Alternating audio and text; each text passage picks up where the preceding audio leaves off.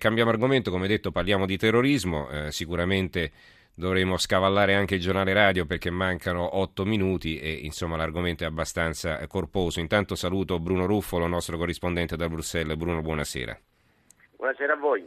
Allora, di cosa parliamo? Del fatto che l'Italia, non solo naturalmente, però insomma l'Italia ha caldeggiato eh, in Europa l'apertura di questi centri di raccolta in Africa per poter un po' smistare i richiedenti asilo e quindi farli, eh, diciamo, eh, farli sfuggire dalle, dalle grinfie dei, degli scafisti. Allora, ci vuoi spiegare meglio di che cosa si tratta?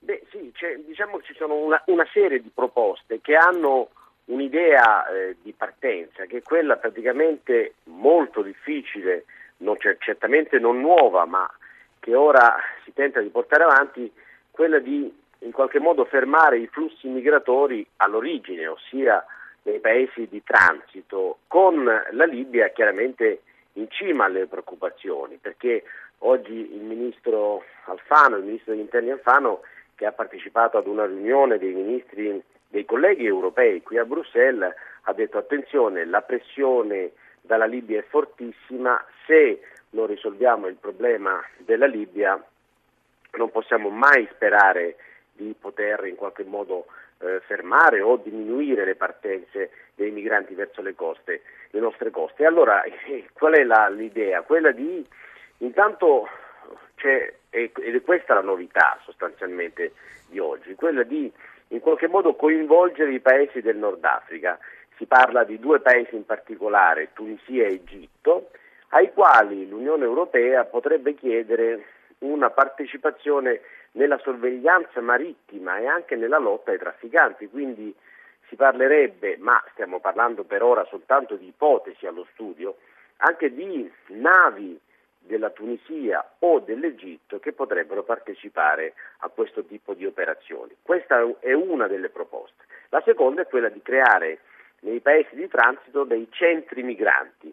Che cosa succederebbe in questi centri migranti? Sempre con l'idea di poterli mettere in Tunisia e Egitto, che sono due paesi ritenuti affidabili e anche stabili in questa fase. Quella di far confluire in questi centri migranti i rifugiati che scappano eh, da guerre, da persecuzioni e lì operare una prima scelta tra coloro che possono avere diritto alla, alla, all'asilo e chi invece non avrebbe diritto all'asilo. In questo modo l'idea di fondo è quella di se facciamo questo in, nel Nord Africa probabilmente molti di questi poi non prendono le navi dei trafficanti e non vengono sulle nostre coste. Questo è un ragionamento teorico che in, potrebbe funzionare. Il problema è che di difficilissima realizzazione. Intanto, ripeto, siamo a livello di ipotesi, non c'è ancora un accordo su questo, però ci sono una serie di paesi che in qualche modo sono d'accordo con l'Italia su questo fronte, ad esempio Francia e Spagna che sono chiaramente paesi, di frontiera, molto, certo. Mm. molto importanti in questo settore. Però poi appunto c'è da poter effettivamente raggiungere un accordo con questi paesi del Nord Africa ai quali poi oggi anche abbiamo chiesto ai, agli esponenti politici, ma quale sarebbe l'effettivo scopo, interesse di questi paesi a poter effettuare tutto ciò? Tutto ciò è un po' coperto ancora da un certo riservo perché il commissario europeo che si occupa proprio di questi temi, che è un greco, Avramopoulos, nei prossimi giorni, nelle prossime settimane andrà paese per paese per mhm. cercare di mettere a punto questa strategia, avendo un punto di riferimento. La Commissione europea ha detto che entro metà maggio metterà sul tavolo una nuova strategia totale sulla, sulla, sulla migrazio, sulle migrazioni. Eh, probabilmente Bruno che... questi paesi l'interesse non ce l'hanno, bisogna trovarglielo, cioè bisogna eh... offrire una contropartita in maniera tale che collaborino no, in questa direzione, se, se ci interessa esatto. veramente. Mm. Esa- esattamente questo, questo, è il punto. Anche perché per loro è solo una rogna, no? praticamente immaginiamo che arrivino decine di migliaia di persone intenzionate a entrare in Europa e che, che debbano sostare in campi profughi. Eh, insomma, abbiamo visto ma già i campi profughi. Non solo, non solo una rogna, ma coloro che non riceverebbero poi il visto oppure il diritto di asilo e che in fai? Europa, certo, dove li mandi? Do- dovrebbero restare ne- ne- in, questi, in, questi, paesi dove sono arrivati nei centri migranti, quindi effettivamente è una strategia che ha una sua logica, ma che di per ora difficile applicazione certo. da poter mettere in pratica, però è chiaro che la strategia è giusta, nel senso che o i flussi migratori si bloccano all'origine oppure è chiaro che è difficile poi eh, avere una strategia di salvataggio in mare eh, con, quando ormai i, i, rifugiati sono partiti e sono a bordo delle navi dei, dei trafficanti. Uh-huh. Quindi la strategia è, vedremo, vedremo esattamente che cosa succede, ma ripeto, siamo per ora a livello di ipotesi e di eh, ipotesi allo studio, uh-huh. di anche affinamento di queste, di queste strategie. E vabbè, insomma, comunque l'importante è che ci, sia, ci, si stia ragionando su qualcosa e non si rimanga semplicemente a guardare. Allora ringraziamo Bruno Luffolo, nostro corrispondente Rai da Bruxelles, grazie Bruno, buonanotte. E, grazie eh, a voi. Grazie. E saluto Gianandrea Gaiani, direttore di analisi difesa. Gianandrea, buonasera anche a te. Ecco, te tra, ecco, tra un minuto dobbiamo dare la linea al giornale radio, quindi sì. scusami, leggo un momento, intanto due messaggi ancora Sull'argomento precedente, Piero da Brindisi, la vicenda legata all'ex terrorista Battisti è solo politica, normalmente infatti l'Italia è il paese in cui la certezza della pena è meno di un optional e Mario da Trieste non siamo riusciti a farci tornare due marò dall'India, o meglio siamo stati così idioti da non tenerli qui quando già c'erano. Ve- ora vedremo se riusciremo a farci prestare almeno un terrorista dalla Francia, se sarà poi la Francia. Allora, eh, leggo anche eh, un paio di titoli, eh, così sul, sul, sull'ISIS, l'osservatore romano, a centro pagina, un grande titolo, un, un bel servizio lungo. L'ISIS sconfitto a Tikrit perde terreno e consensi. E sul giornale invece l'ONU difende tutti ma lascia che i cristiani vengano sterminati. C'è un'intervista di Fausto Biloslavo al vescovo di Baghdad Monsignor Shlemon Varduni eh, che eh, lancia l'allarme. Se non affronterete con decisione il pericolo ISIS non ci vorrà molto tempo prima che arrivino a bussare alle vostre porte. Hanno armi, organizzazioni e minacciano di giungere fino a Roma, di conquistare il Vaticano. E poi un grido di dolore, l'Europa si è dimenticata della strage dei cristiani, ma le violenze continuano quotidianamente. Allora, linea al giornale radio a Giuseppe Lisi e ci risentiamo fra un paio di minuti con Gianandrea Gaiani per parlare invece di quello che sta succedendo sul campo in Libia. A tra poco.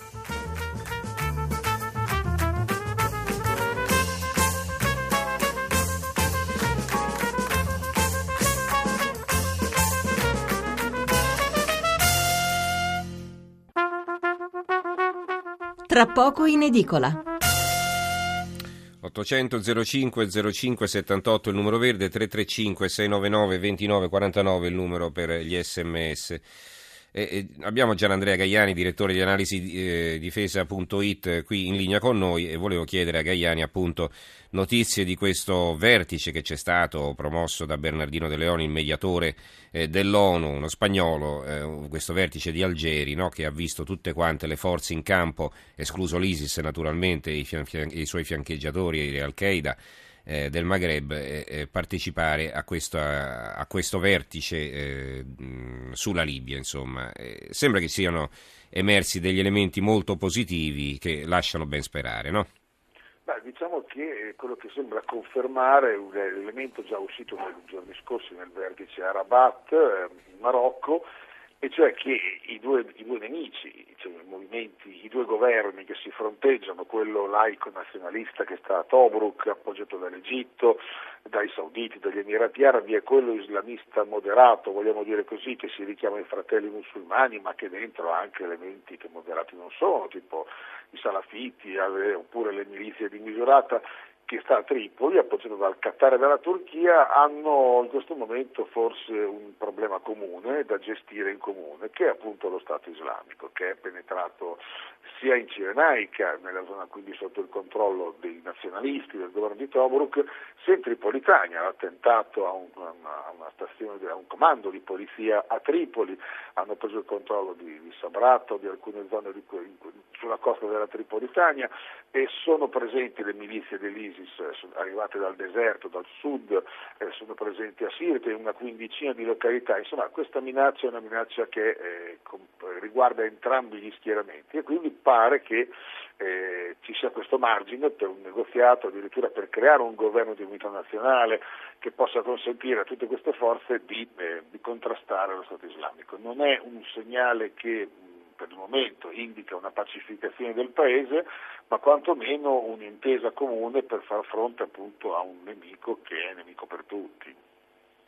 Ecco, questo nemico per tutti che eh, sembra stia arretrando in, eh, in, Iraq, almeno per quanto riguarda Tikrit, la città eh, natale di Saddam Hussein, è una città simbolo perché poi insomma è una città come un'altra, diciamo la verità, eh, la, l'ISIS controlla ancora una, una, regione vastissima.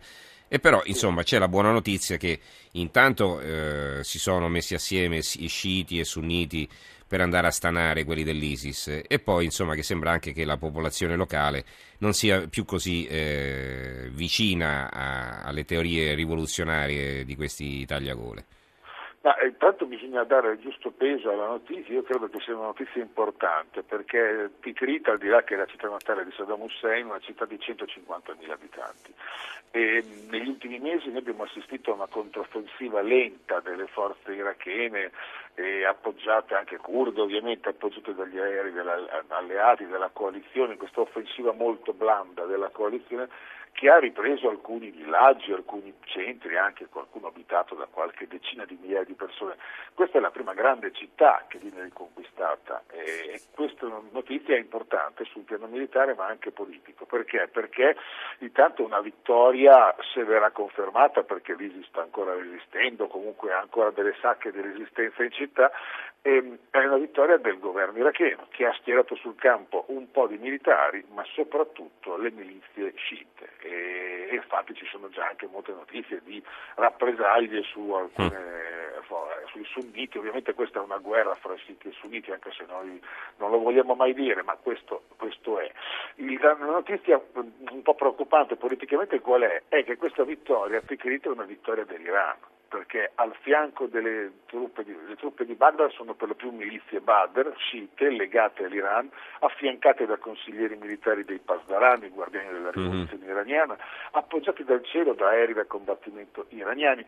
La coalizione, gli americani non sono stati neppure consultati per lanciare questa offensiva mm-hmm. da Baghdad, che non si fida più degli americani perché sono mesi che rimandano le offensive, anche quella più grande, verso Mosul, dicendo che le truppe irachene non sono pronte. Beh, invece le milizie sciite sembrano esserlo e oggi l'Iraq può dire agli americani vedete noi siamo ancora in grado di riconquistare le nostre città e questo non farà forse molto bene ai rapporti fra Baghdad e Washington. Concludendo, ritorniamo un momento alla Libia, se effettivamente cesseranno le ostilità tra i due governi che finora non si erano riconosciuti, anzi si erano combattuti tra loro, e, e se effettivamente si coalizzeranno per eh, affrontare l'ISIS, Beh, insomma, forse non dovrebbero avere difficoltà nel, nell'accerchiarli nell'annientarli, no? Perché insomma, questi dell'ISIS, per quanto forti, sono pur sempre eh, in numero esiguo, eh, per, per ricevere armi approfittavano anche del disordine, del caos che regnava nel paese e così via.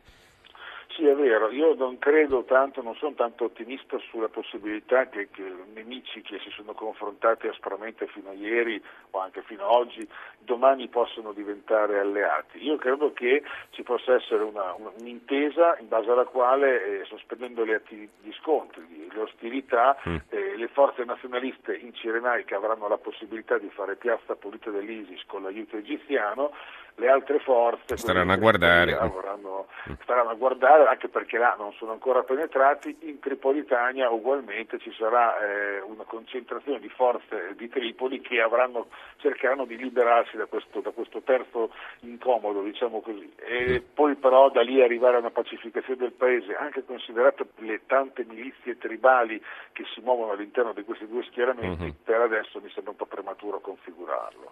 Benissimo, grazie allora a Gian Andrea Gaiani, direttore di analisi difesa. Grazie Gaiani, buonanotte.